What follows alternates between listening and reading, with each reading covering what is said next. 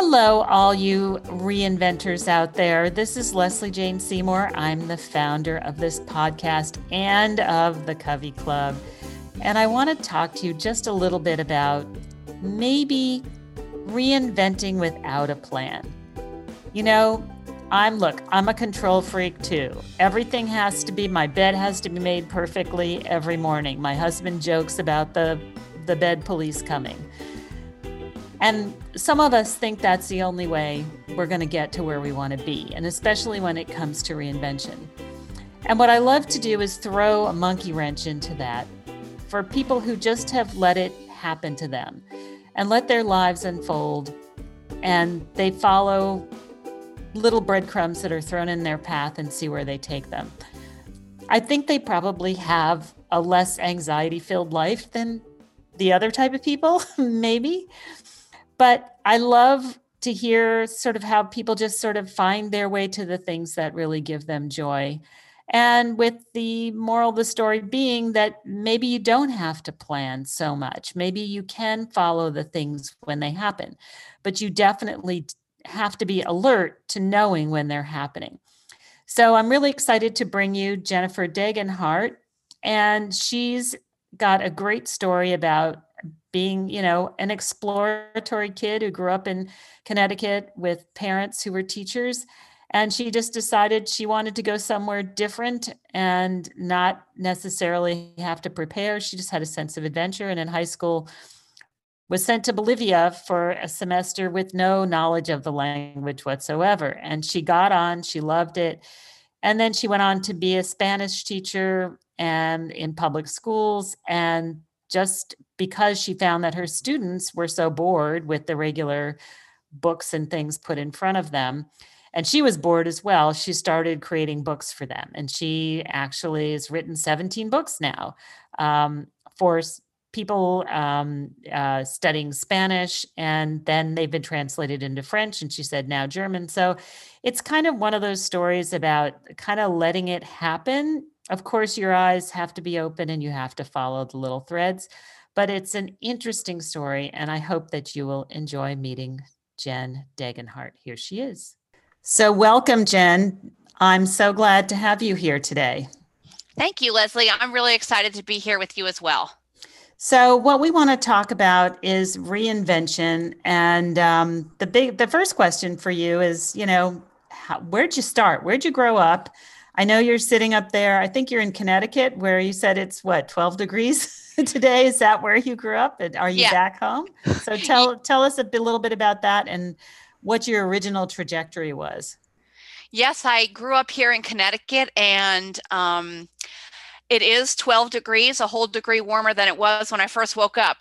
Um, yeah, I grew up in Clinton, Connecticut, and um, you know, just a typical trajectory. I went to high school and then went to college in Vermont, another cold place, and um, had great big dreams of going to the Southwest after graduation. And I got as far as New Hampshire.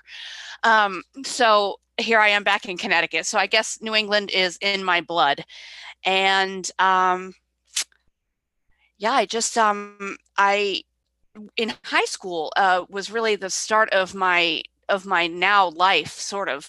I was an exchange student to bolivia for a whole year so that really shaped um, the rest of my life.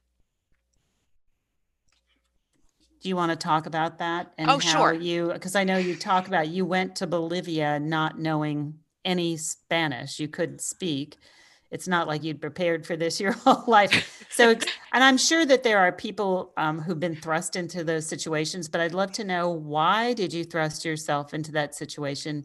And is that just part of your exploratory kind of personality? I think that's it. I think it is part of um, how I like to explore. Um, I don't prepare for a lot of things, and I just sort of take it as it comes. And when I had the opportunity to apply for an exchange program in high school, I didn't even select the country to where I wanted to go. Um, I just left it up to up to the program, and, and they selected southern hemisphere for me and they selected bolivia so i said okay and of course the first thing i had to do was look up on a map where it was and um, i just got on the plane and went and i didn't know any spanish i was previously studying french in middle school and high school and I didn't really think anything of it. I said, well, I figure I'll learn it when I'm down there. I knew five words um, girl, boy, bathroom, food, and thank you. Um, and I was really just and thrust into the situation where I had to learn it. And it really is the best way to learn a language because I had um, no other choice. So I could communicate with other people. I I picked it up. By the end of the first week, I could say, Hi, my name is Jen. I'm 16 and I'm from the United States. but I, um, w- later on, um, I, I loved Spanish. I just loved being able to communicate in another language. And going to Bolivia showed me um, that there's there's really so much more to to look at and see and experience in the world. And that's that is cliche, of course, but um, I was able to see so um, a life that was so different from the one that I was living in Connecticut. And I know that as a teenager, I, I wasn't really tuned into everything. But now looking back, you know, it really did shape how I look at people and um, and how they live, and that really has contributed to, you know, what I do now when writing writing the little books that I that I do. But just so, as an example, oh, I'm sorry. Ahead. Yeah, yeah, yeah. I was just going to say, so talk about that because I had a similar experience going. I didn't go um, until I was a junior in college. I hadn't left the States. And I went over to France. I'd been studying French my whole life. So it made sense finally to sit across the table. And I used to moan and groan, going, Why am I learning this conjugation of a verb? Who cares? And then when the butter's on the other side of the table and you want it and no one there speaks english at all you suddenly get it. So it is it is extraordinary learning another language. And i think it's um it's one of those eye-opening things and can be like that. So maybe talk about how that that experience then moved you into what you do now well, I um, both of my parents were teachers, and and not really knowing how to explore other um, opportunities in you know professions you know i thought well you know my parents both enjoyed their their careers you know I'll become a teacher too, because that seemed the path of least resistance. And also getting back to where I don't plan for anything um, or think about things or research too much. Um, they told me at at when I was in college, well, you have to declare a major. And I said, well, what do I have the most credits in? And they said Spanish. I said, well, put that down because I really didn't know. I didn't. Um, so everything is just, I've sort of let it unfold as it's taking place. I mean, there was no, okay, first I'm going to do this, then I'm going to do this. And it seemed to work out for me, you know, so far in life. I'm still here and and and thriving. So I'm going to continue with this sort of uh, non-plan. But um, when I when I started started writing, I realized that and, and in teaching too, what I really love about teaching is not Spanish per se. I mean, I like it. It's great. I love to be able to communicate in a in a new language, but I really like people and I love to see my students now even at the college level. I love to see and witness when they get it. And and I and with my adult clients too. I like to see that oh, yeah i get it this is not as hard as as i've made it out to be in my mind you know other you know students really like the aha moment oh i can do it. And and i think that that's fascinating with respect to um, the connectedness of people that it doesn't always have to be perfect. Well of course it's not always perfect. It's very rarely perfect as a matter of fact. Even in english as i've stumbled a couple of times already this morning um, and i I think that is is the key to you know to connection with humans, and that's the part I like the best. So I try to incorporate what I learned as an adolescent into the stories that I write, and and learning in the story about other things, not just Spanish and not just about culture, but having other life lessons in this in the books as well. So just to get it a little more clear, so you became a teacher and you currently are a teacher and then you started writing books for kids as well. Do you want to explain that just so people really are oriented to what you do? Yes, I was a, um, a high school teacher in a public school for you know over 24 years and during that time i had the the the great opportunity to teach students with learning challenges and they were just not buying into the traditional textbook um, way of learning and and i wasn't doing a very good job apparently delivering the material because i asked them one day i said this isn't working is it? And they said no it's not. And I said, okay, well, let me rethink. I'll go back and go back to the drawing board, so to speak. I didn't know how, but I needed something. I needed a better vehicle for them to learn the language that was more interesting and less practice and less rote based because they were bored out of their minds. And I knew it and I was too. So it came to me that, well, maybe a story. I, I, don't even know where this came from. It must have been some sort of, you know, divine intervention.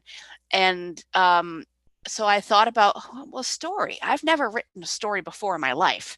Um, I like to write, but um, not and put words together, but I'd never you know thought about a story so i i gathered up all of the themes and all of the vocabulary and grammar that i was supposed to cover in the curriculum and um and laid it out and came up with a story that was a little bit more interesting and that began the the writing journey. It was really to start to serve my students to serve that population that wasn't um, that wasn't getting what they were supposed to get or what they needed to get through language instruction. And I found too that their confidence was built by learning through a story.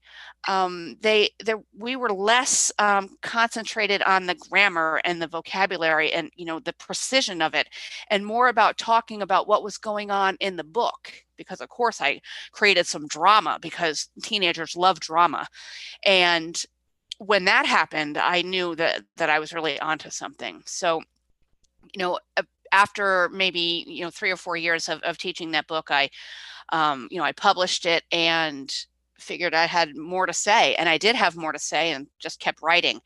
And when the opportunity arose to um, to do to teach part time, the college level, um, you know, that was um, that worked out well because I could write part time and I could still teach because I, I do love students. And are you still teaching disadvantaged students or um, students that don't um, have regular learning? Or is it, are you switched over just to the average kid at this point? Well, I wouldn't say um, I think all students are not average in some way.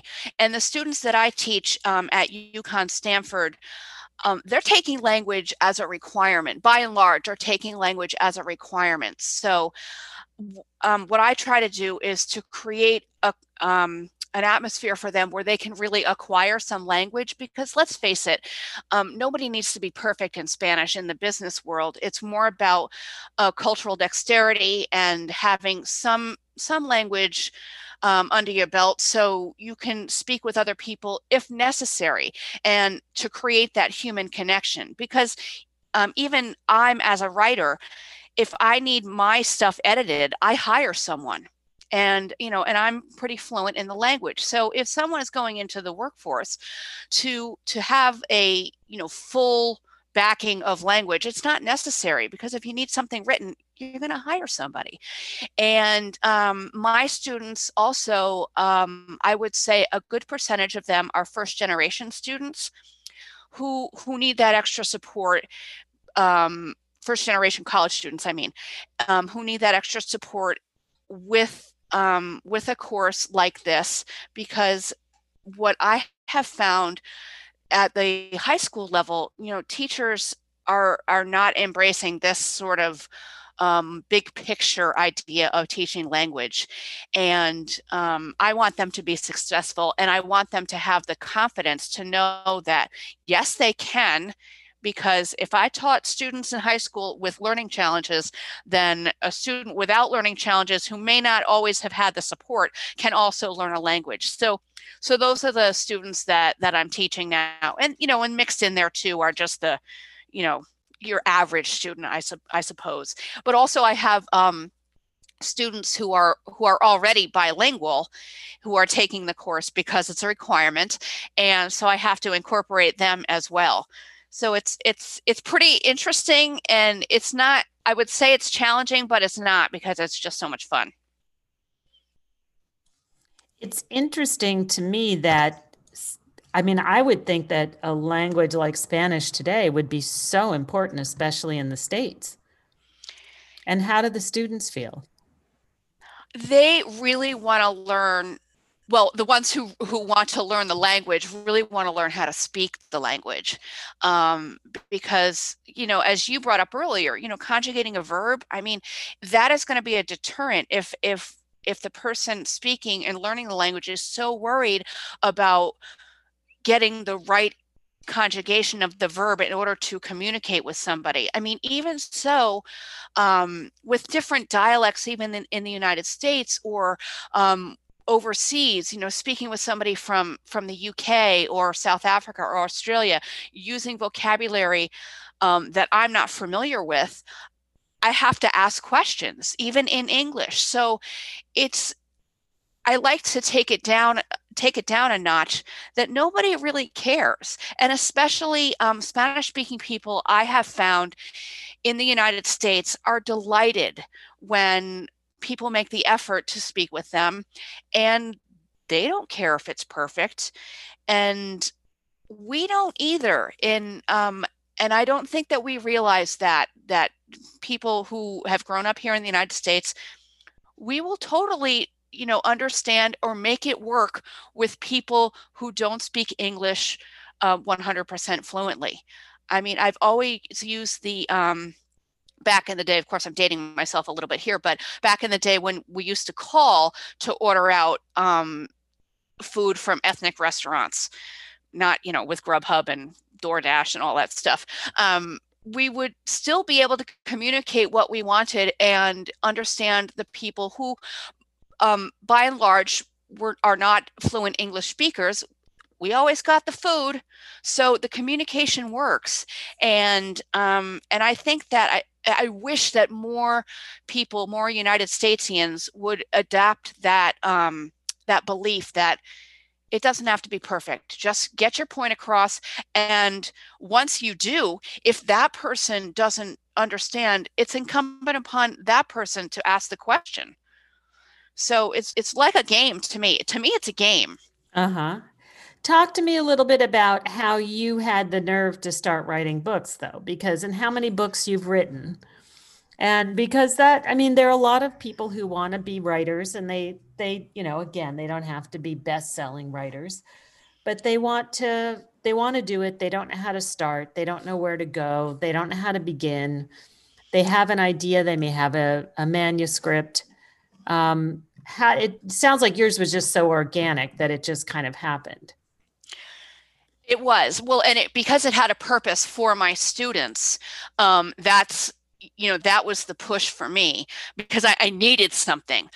Um, but for people who who want to write, um, my first my first thought to them is if you think your writing is good enough to be out there in the public, chances are good someone else has that, will think the same of your writing.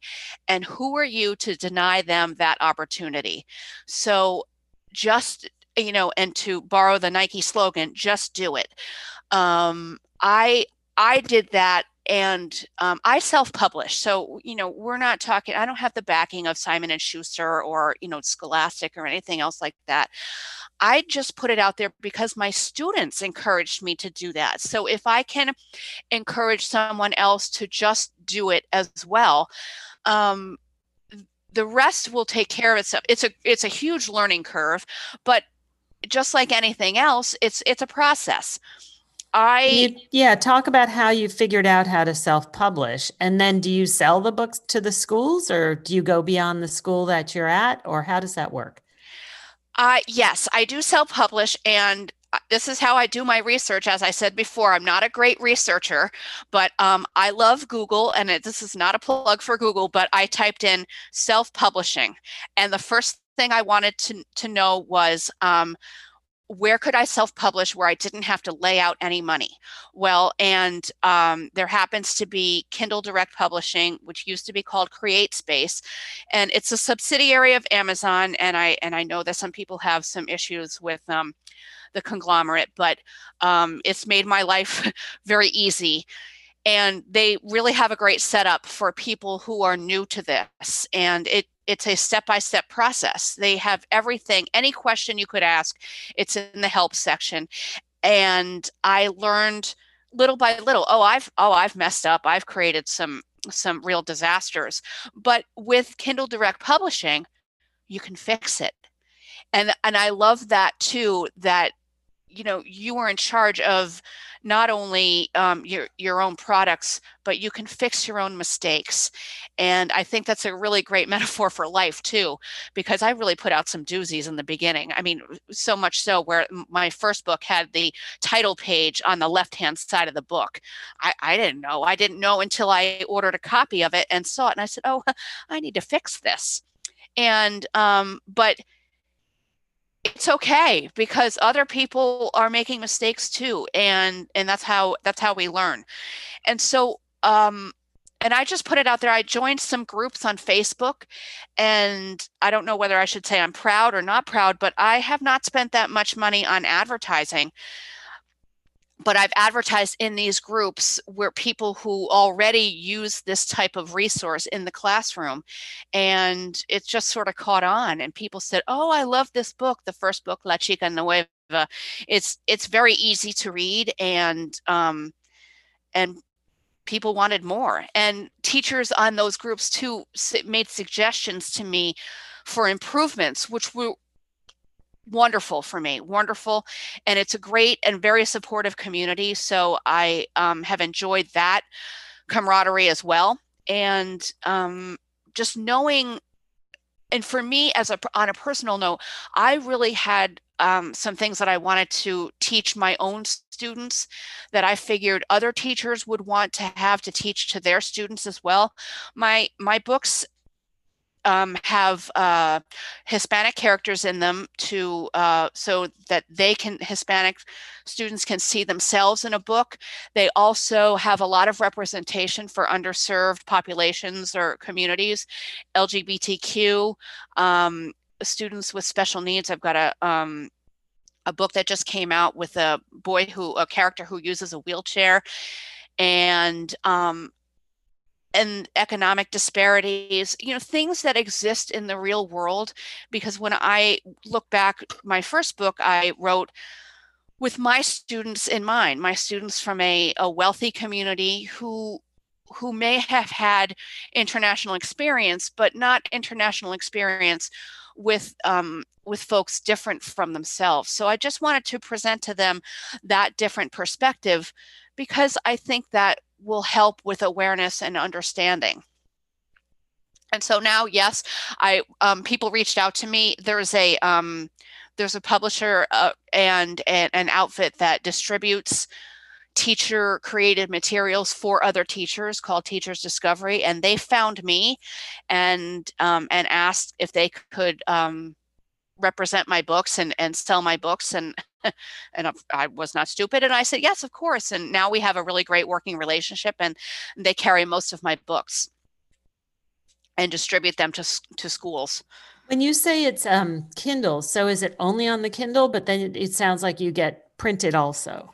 It's both. It's um it's Kindle and um, and I started with the with the print version because I I happen to like print books, and I wasn't um, I didn't really know enough about the um, Kindle product now, but they do have a a product where if you publish a print book, it can be converted directly. I mean, with a few um, technological wizardry um, into a Kindle book, and they also have. Um, oh, I think it's ACX, um, an Audible so you can create it as an audiobook as well. So they do have all of the um, all of the components that you would need to to launch a book. It, it is it's a daunting process to learn everything but it's all there. It's um and it is for the beginner. You just um don't have you have to manage your expectations and do it one piece at a time and i mean it's taken me i think three or four years to figure it all and i still don't know all of the ins and outs of everything but it's it's there for you. So but i prefer because i think that you know having a, a you know a physical copy of a book is is really is the best. I mean, I'm I'm a little biased, of course, but I'm I'm a little old too, so uh, I'm not really into this whole electronic thing. That's awesome. So, do you have a sense? How many books have you written? Is it like eight or something? Oh, I have written um, 17 books in Spanish, and um, the the stories um, teachers have reached out to me uh, french teachers and said how come this isn't in french and i said well because i don't write in french and um, this woman reached out to me and she said well i'll translate your book from spanish to french for you I said, great. So she's translated maybe three of my books into French.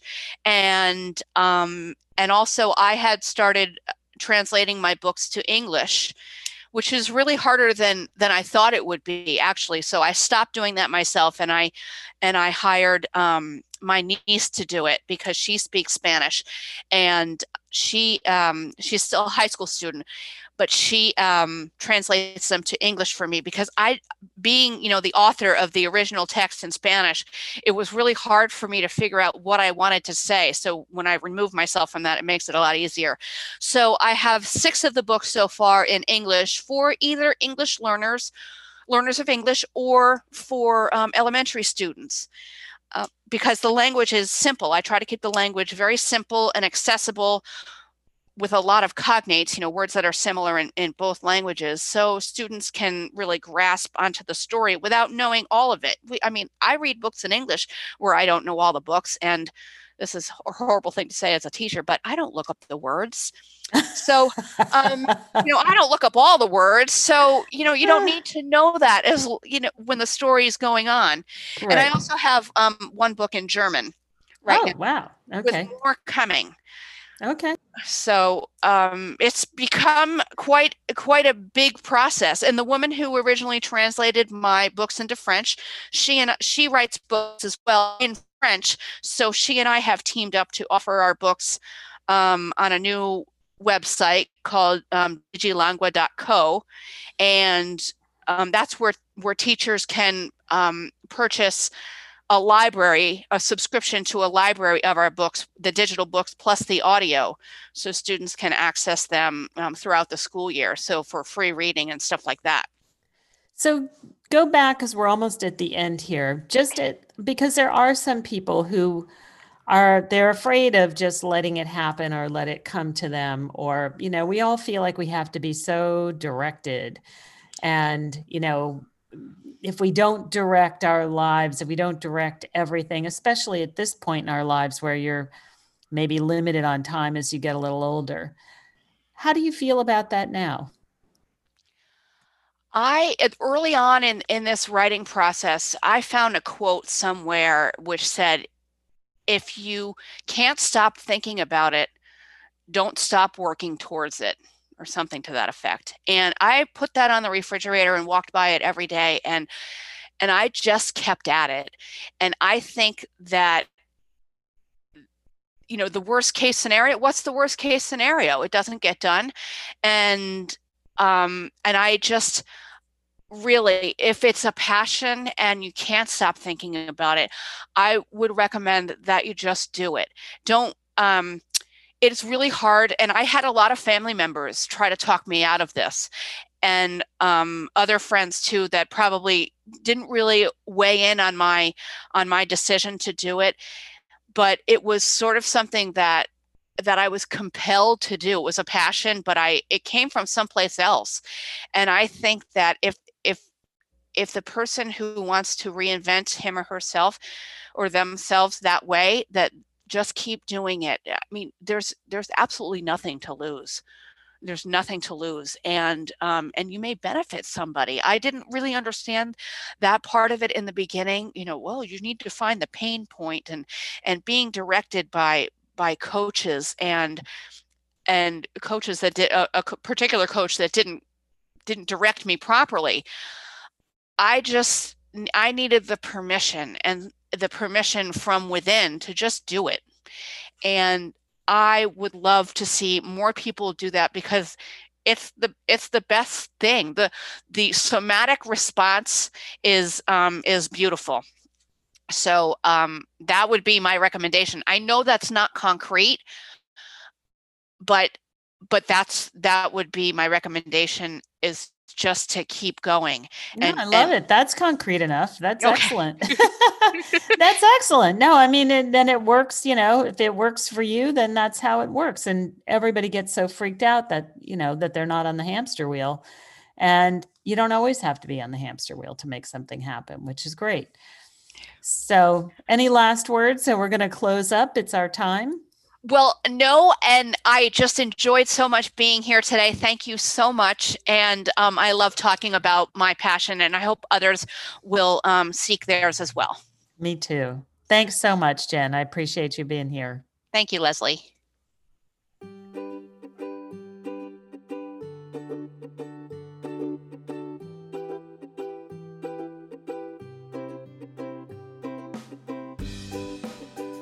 So, thank you so much for joining us on Reinvent Yourself with Leslie Jane Seymour. I hope this was inspiring for you. If it was, please give us some stars, rate us, share us with friends that might need help reinventing. I think there's going to be a lot of reinvention coming our way in the next year. And people want to reinvent in different ways.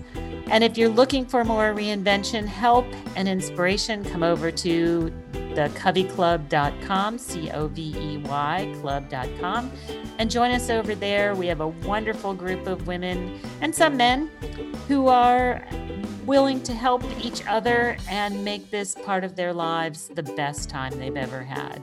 Come join us, be inspired, and find the tips and tricks that you need to make this the most blissful time of your life. See you there.